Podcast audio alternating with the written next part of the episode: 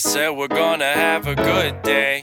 Hey. Welcome to Rise with Emily and Audra. I'm Dr. Emily McRae. And I am Dr. Audra Rankin. We are educators, healthcare providers, and mothers who view the world as an unlimited learning opportunity. Rise is a podcast that highlights how we learn from the experiences and stories of others to create new perspectives that improve our own work. Listen with us, think with us, learn with us. And along the way, be inspired to rise up above your day to day. Alright, this really shouldn't come as a surprise. Knock us down a thousand times. In the mornings we will rise. This really shouldn't come as a surprise. Knock us down a thousand times. In the mornings we will rise. Okay. Shouldn't come as a surprise. Cause every morning we will rise. Okay, welcome to Rise with Emily and Audra. Today we have Randall Cobb, who is going to tell us a lot about leading in professional sports and outside of professional sports. So today we're going to start off by just welcoming you, Randall, and saying thank you for being a part of the podcast. And then we want to ask you a little bit about where you grew up. I think you grew up in a, a small town, and I'd love to hear a little bit more about that. I did. Well, first and foremost, I would like to thank both of y'all for having me on here. You know, uh, anytime I'm able to do something, especially with my people back in Kentucky, it's always special for me. But I really appreciate y'all putting this together, and and leadership is a huge piece of, of everything that we do. But a little backstory on me: I grew up in Alcoa, Tennessee, which is right outside of Knoxville. It's about 10 minutes from the University of Tennessee. It was a small town, about 9,000 people. Alcoa is the Aluminum Company of America. That's what Alcoa stands for. It was founded by the Aluminum Company of America, the company Alcoa, in 1919. And it's a very, very small town that's a working class base. And my grandmother, you know, she didn't even graduate high school and went to work at that facility. You know, as so many family members and family friends that have worked for Alcoa, and it's a special place to me. And you know, it's always going to be a special place that I call home. And along with uh, Kentucky being that next place, my old Kentucky home. what is one thing that you learned from growing up in a, a small town?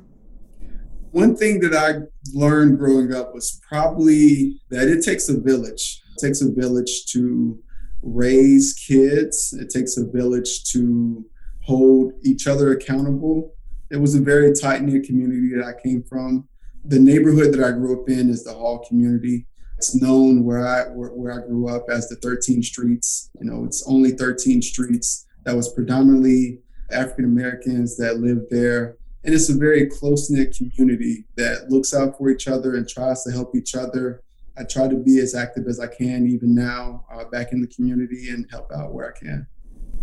Randall, you talk often about your parents having an influential role in your life. Can you tell us a little bit more about that?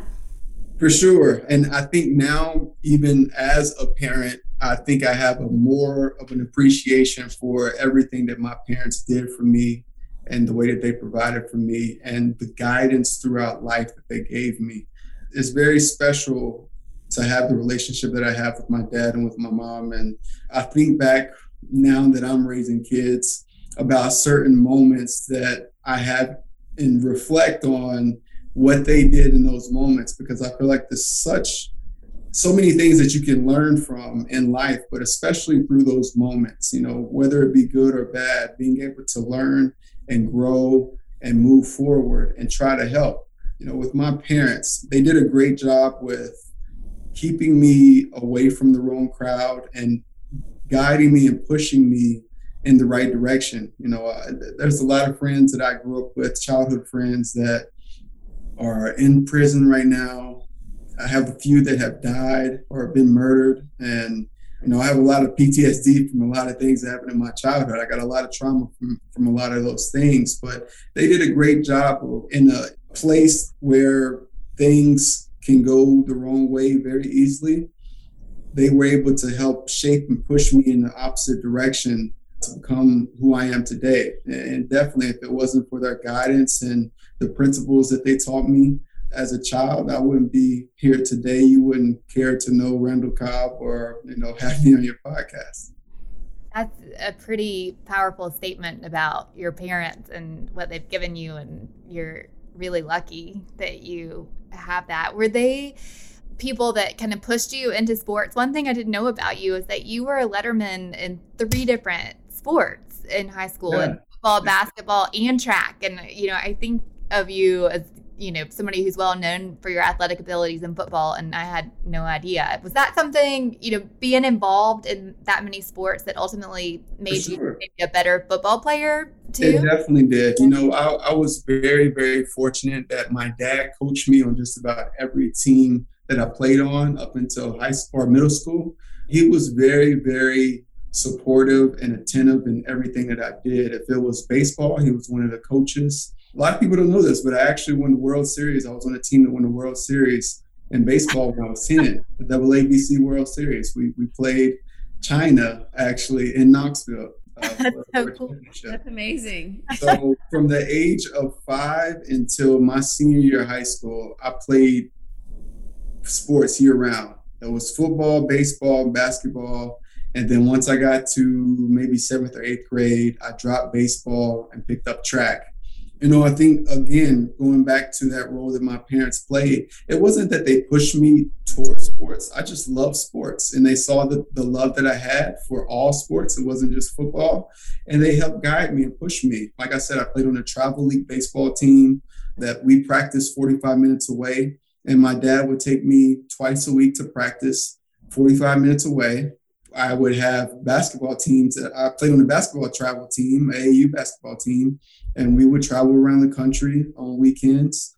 And then obviously football. And being able to have those long drives and spend that much time with my dad most of the time in those situations, you know, grew our bond a lot. But I definitely think that being able to play multiple sports helped me become the athlete that I am today. I equate a lot of what I do to that because like for instance, I return kicks on the football field. Like I used to be a kick returner and a punt returner, and that has a lot to do with the flight of the.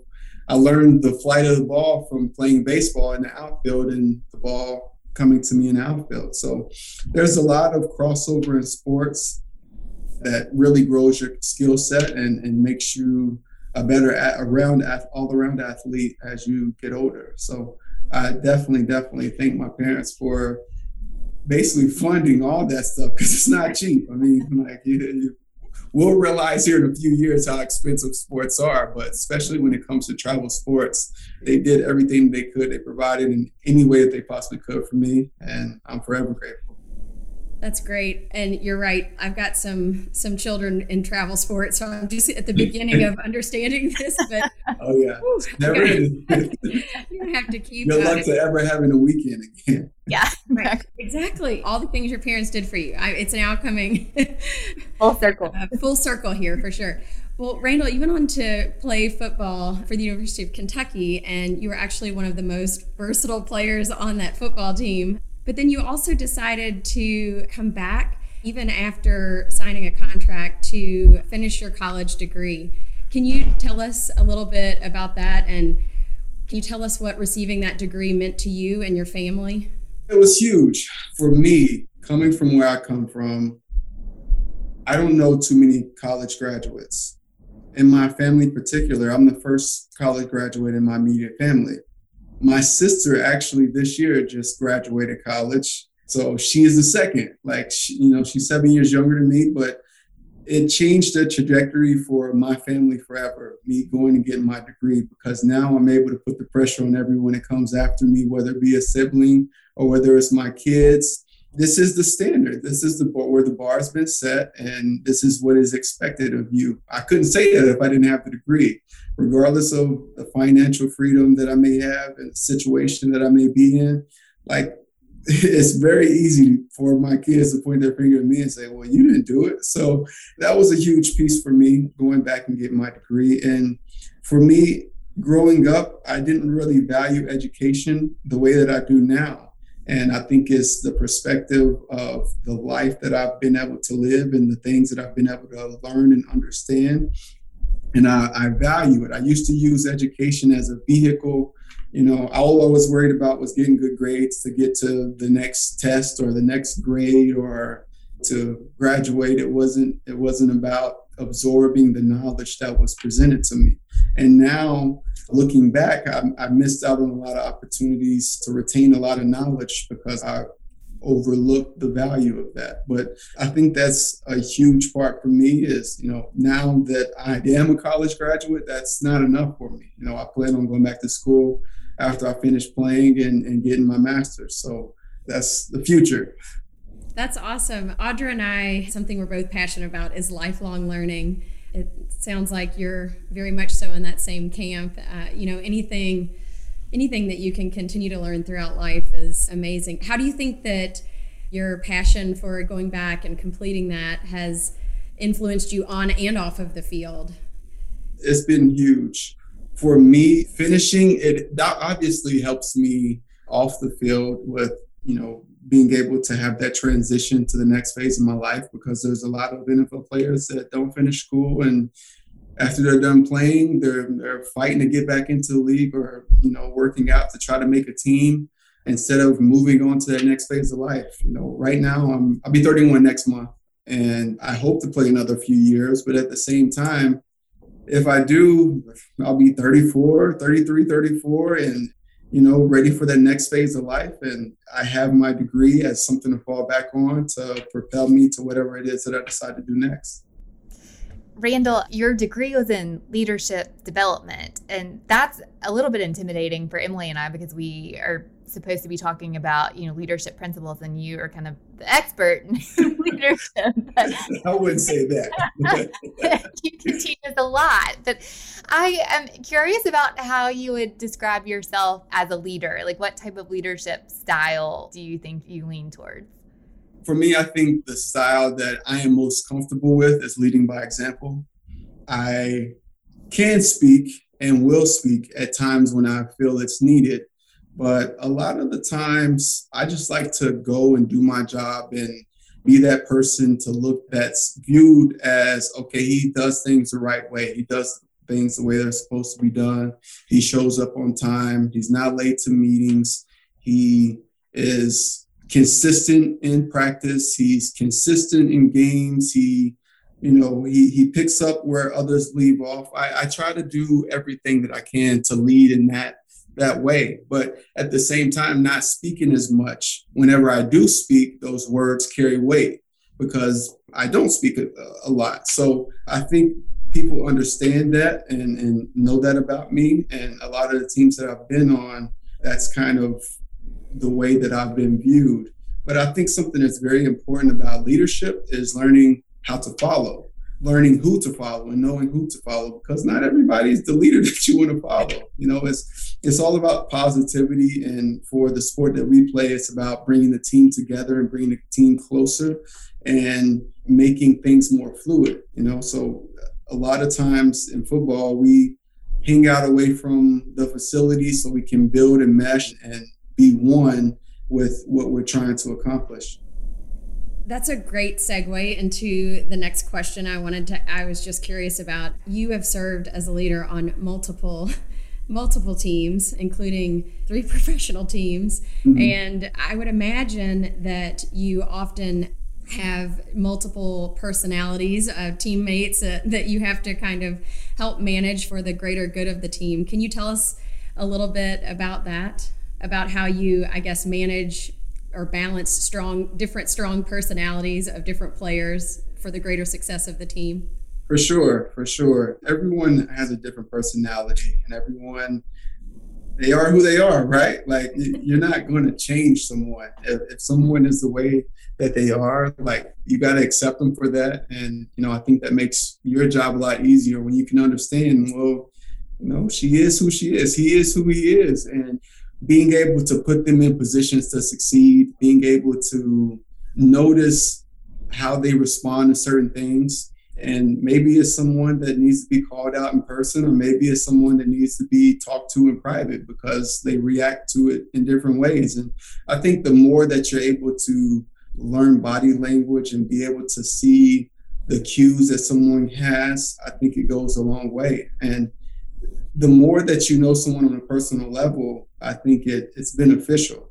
I know obviously you want to remain coworkers and leave it at that, but also at the same time, we all want to feel wanted and needed at our job. So being able to grow a personal relationship and get to know the person, they will feel more valued and cared for if they have a personal relationship and, and be willing to respond to you positively. So I think that's something that I've always tried to do is get to know my teammates on a personal level, get to know my training staff on a personal level, you know, all the people that I work with throughout the building, just because it, it, it brings synergy and we're all continuing to chase the goal that we want to accomplish. But we feel like we have a deeper connection than just hi and bye at work. I think that is such a good point. And I'm curious if that is a characteristic that you see on a successful team versus maybe teams that you've been on that have wanted to win but aren't as successful. You know, what are the characteristics that you see that make a team great? I would say actions over words. There's a lot of words that are said that aren't followed through on, right? You know, big code words that you hear every football team say, and a lot of places that I've been, they talk about discipline and accountability and being who you say you're going to be. Like, I think that those are very important to not just talk about it, but to see the actions come from it. Someone says that they're disciplined and they show up late to meetings, and you're not disciplined. Like that's that's not carrying out the action that you talk on. So that's one of the huge differences between teams that I've been on, the really, really good teams that I've been on. They're self motivated and they are really disciplined. They're someone that you can count on. They're always there when you need them. You, you don't have to worry about finding where this guy is or if he's late to anything or or, or anything like that. So I think it's it's that's probably been a huge difference, the biggest difference between the good teams I've been on and the bad teams.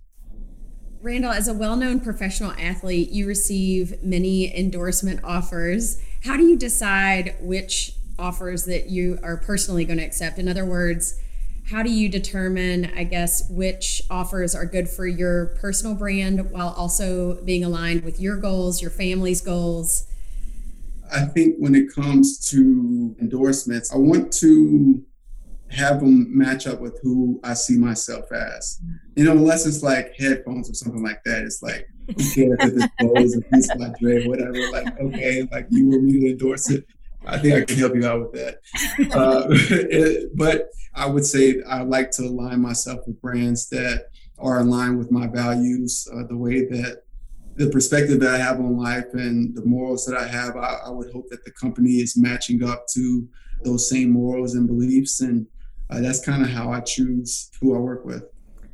I think that makes a lot of sense and really speaks to you and how much you you know value things that are important to you and your family and your community. And you know i think that when i think about our students and people who are listening to this podcast you know I, we think about your role as a, a football player and as a well-known athlete but i want to hear more about your family and what you're doing outside of the football field. So can you tell us a little bit about your family and and maybe you kind of spoke to this already. You know one of the things that really stood out to me is that you talked about leading by example and then you shared the story of going back to get your degree and how you wanted to do that for your kids because that you know is really leading by example right, right. But can you tell us a little bit about your family and, and what type of legacy you want to leave um, for your kids?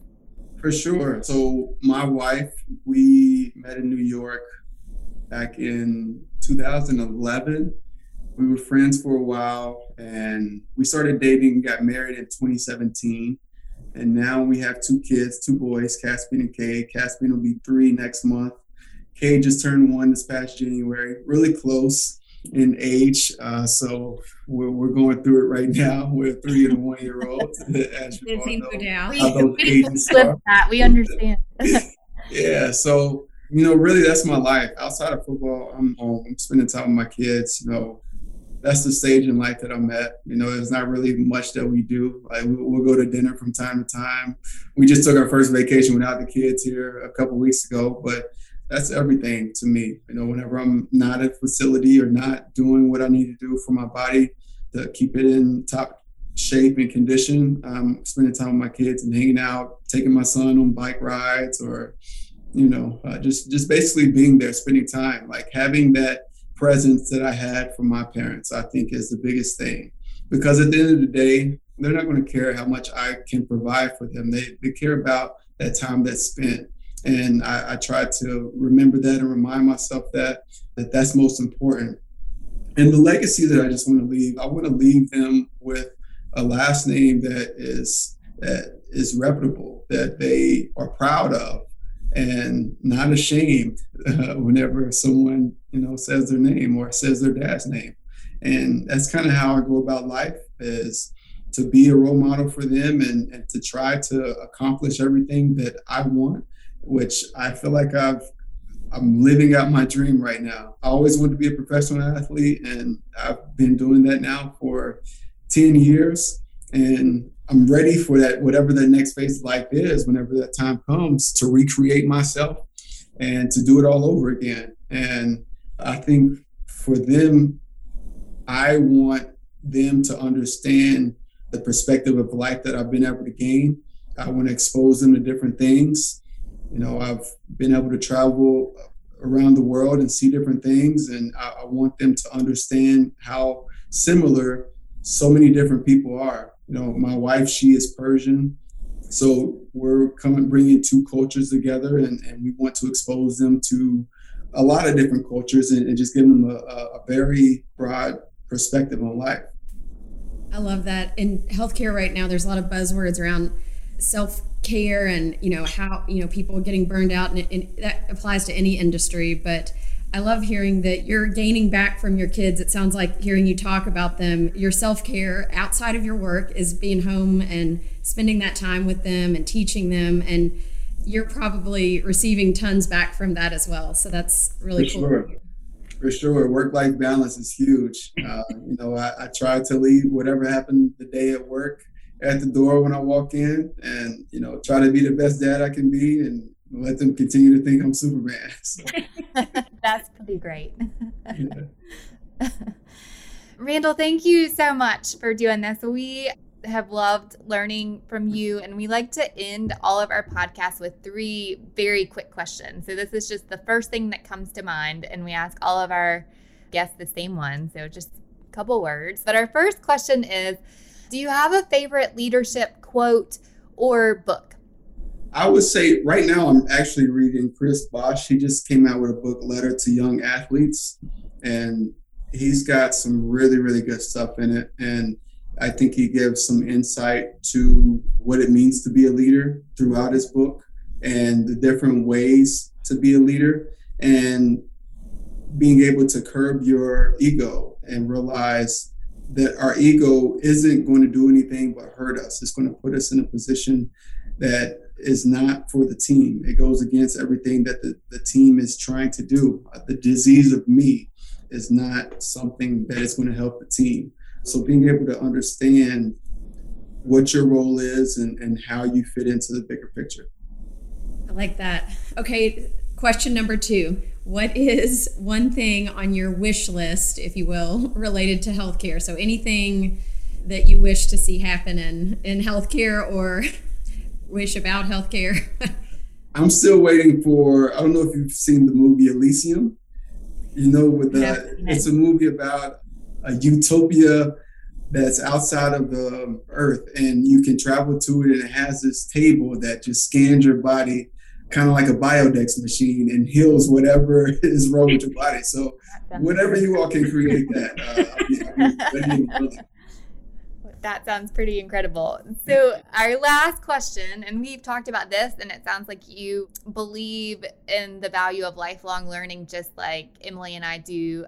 But if you could learn anything new, what would it be?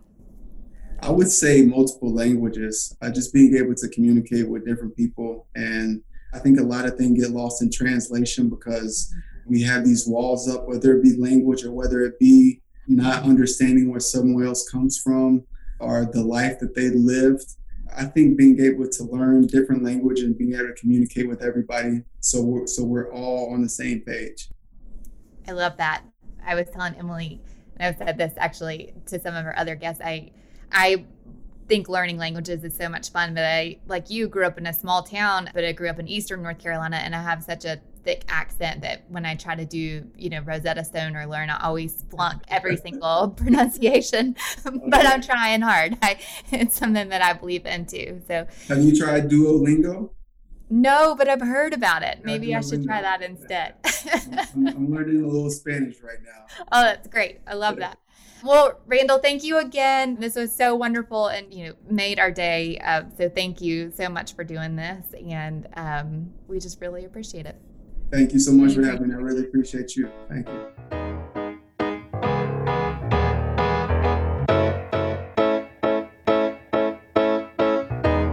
I don't know about you, Emily, but I was a little bit nervous about interviewing Randall Cobb. He is a well-known professional athlete and quite frankly, a regional legend for University of Kentucky football fans.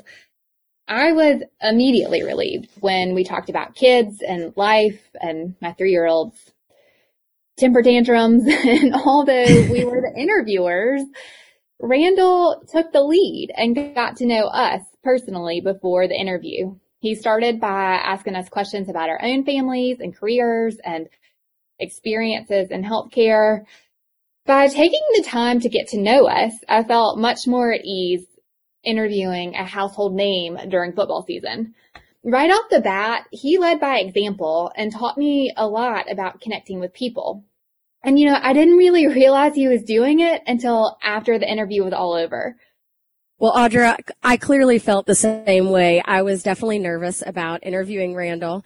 I had on my Kentucky blue dress, which I felt was absolutely necessary as I'm one of his largest fans.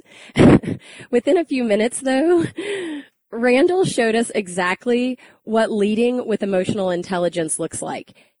He could have launched into his schedule or his career, but he was present and he asked about us first, not our leadership questions. You know, throughout the interview, Randall modeled his leadership style. He mentioned that everyone has different personalities and that as leaders, we need to understand that. We need to put people in positions to succeed and notice how they respond to certain things. As leaders, we need to change our strategy based on the person. I'm pretty sure our personalities are a bit different than the professional athletes that Randall deals with on a daily basis. I'm pretty sure those athletes don't wear Kentucky blue dresses for interviews, but the personalities of our patients are often different than the members of our healthcare team and even of our friends and families. Having a leadership style that can pivot, in other words, that can change based on the person and the person's needs is invaluable in healthcare. The more you get to know someone on a personal level and connect with them on a deeper level, the more effective you are on and off the field in Randall's case, or in and out of the clinic, or an operating room, or in a boardroom. An example of this that comes to mind for me is when I walk into meet a patient and it's a stressful situation. I try to sit down and ask questions to my patient about them, maybe about their siblings or about their pet or about their stuffed animal that's in the bed with them. And the patient becomes more relaxed. And so in turn, so does their family. When getting to know the family, I feel like this opens the door for me to have a more meaningful conversation with that family and helps them to feel more comfortable sharing their fears that may be making the situation more difficult for them. Absolutely. And, you know, on a personal level, just this morning, we were more effective in our podcast debrief because you showed me grace when I was 30 minutes late to our meeting because our HVAC unit went out and you just patiently waited as I texted 10 more minutes over and over again. So I think that I appreciated your connection with me and understanding all that I had going on. So I can speak from experience. I also loved Randall's stories about how important his parents were in his professional success and how much his dad in particular served as a support and mentor to him. He mentioned that he had a lot of friends who haven't been as successful, who have even been in prison or passed away because of different life trajectories. Randall described his upbringing with humility and gratitude for the support that he received from not only his parents, but the village that surrounded him. Taking time to give thanks to those who have positively influenced us and mentored us, and then paying that forward and mentoring others is worthy of emulation no matter your profession. I don't know about you, Emily, but it made me want to write what I refer to as love notes to my own mentors you know, at the end of the day, we all just want to feel wanted and needed at our jobs or in our personal lives. And Randall made me think about how I am making sure people, whether I know them personally or professionally, are being valued and cared for by me. I think that's a great point, Audra, and I felt the same way. Something else that I love learning in our interview with Randall is that he truly leads by example and emphasizes how his values integrity and inclusivity influence his work. I agree he did such a great job showing us the importance of valuing others. I was also really struck by how much he values education. You know, it would be so easy in his current situation to disregard the value of education and lifelong learning. I was just so impressed that he wanted to go back to school to get his master's degree. He mentioned that he was the first college graduate in his immediate family. And that experience changed the trajectory for his entire family, including his siblings and his kids. Valuing learning and using that education to be prepared for different situations is a reminder that I think we can all use. In Randall's case, it may be preparing for a career that occurs after his experience as a professional athlete. And in healthcare, it may be that we prepare for different situations that occur when a patient has a different outcome than we had planned, or when we experience a global pandemic and have to think about how we deliver resources and healthcare in completely different ways. Using education as a tool, as something that can inform our next moves is something that's crucial, I think, in leading and innovating. I thought that Randall articulated that so well, especially when he was talking about his participation in sports and how that helped him become a better football player. He mentioned that his experience in baseball actually helped teach him the flight of the ball and helped him become a better punt returner. Those crossovers, they're often unexpected, yet they expand your skill set and give you a different perspective that can ultimately improve your performance in your day-to-day job. As healthcare providers, it can be really good when we challenge ourselves in new ways that are outside of healthcare. Taking advantage of opportunities that help us gain new perspectives, that give us new ways to view the world, can only improve the work that we do every day. Audra, I really liked that Randall expressed the value of learning and creating opportunities for new perspectives for his kids as well. He mentioned that his wife is Persian and that they are committed to exposing their kids to a lot of different cultures and to giving them a broader perspective of the world, which is something that really resonates with me. We can all benefit from that. Valuing others and learning from others so that we can have cultural sensitivity and just a general respect for people and communities who may be different than our own improves how we connect, but also how we serve in healthcare. What started as an interview that we were both a little nervous about ended up being an experience where we learned something we weren't expecting. Ironically, that is the entire point of this podcast, to learn from others.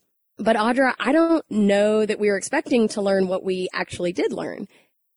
I think today we learned to lead by example and to connect on a personal level and that actions speak louder than words.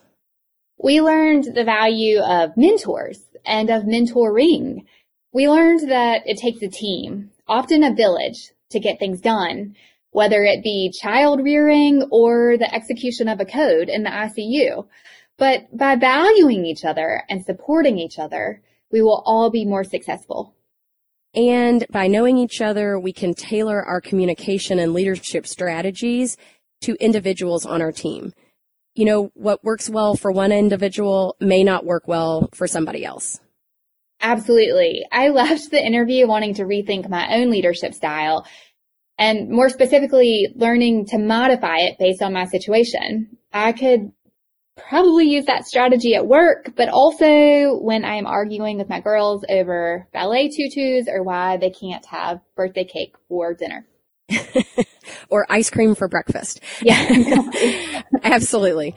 Thank you for learning with us. This podcast isn't about healthcare. It's about how we can learn from the experiences of others to make healthcare better.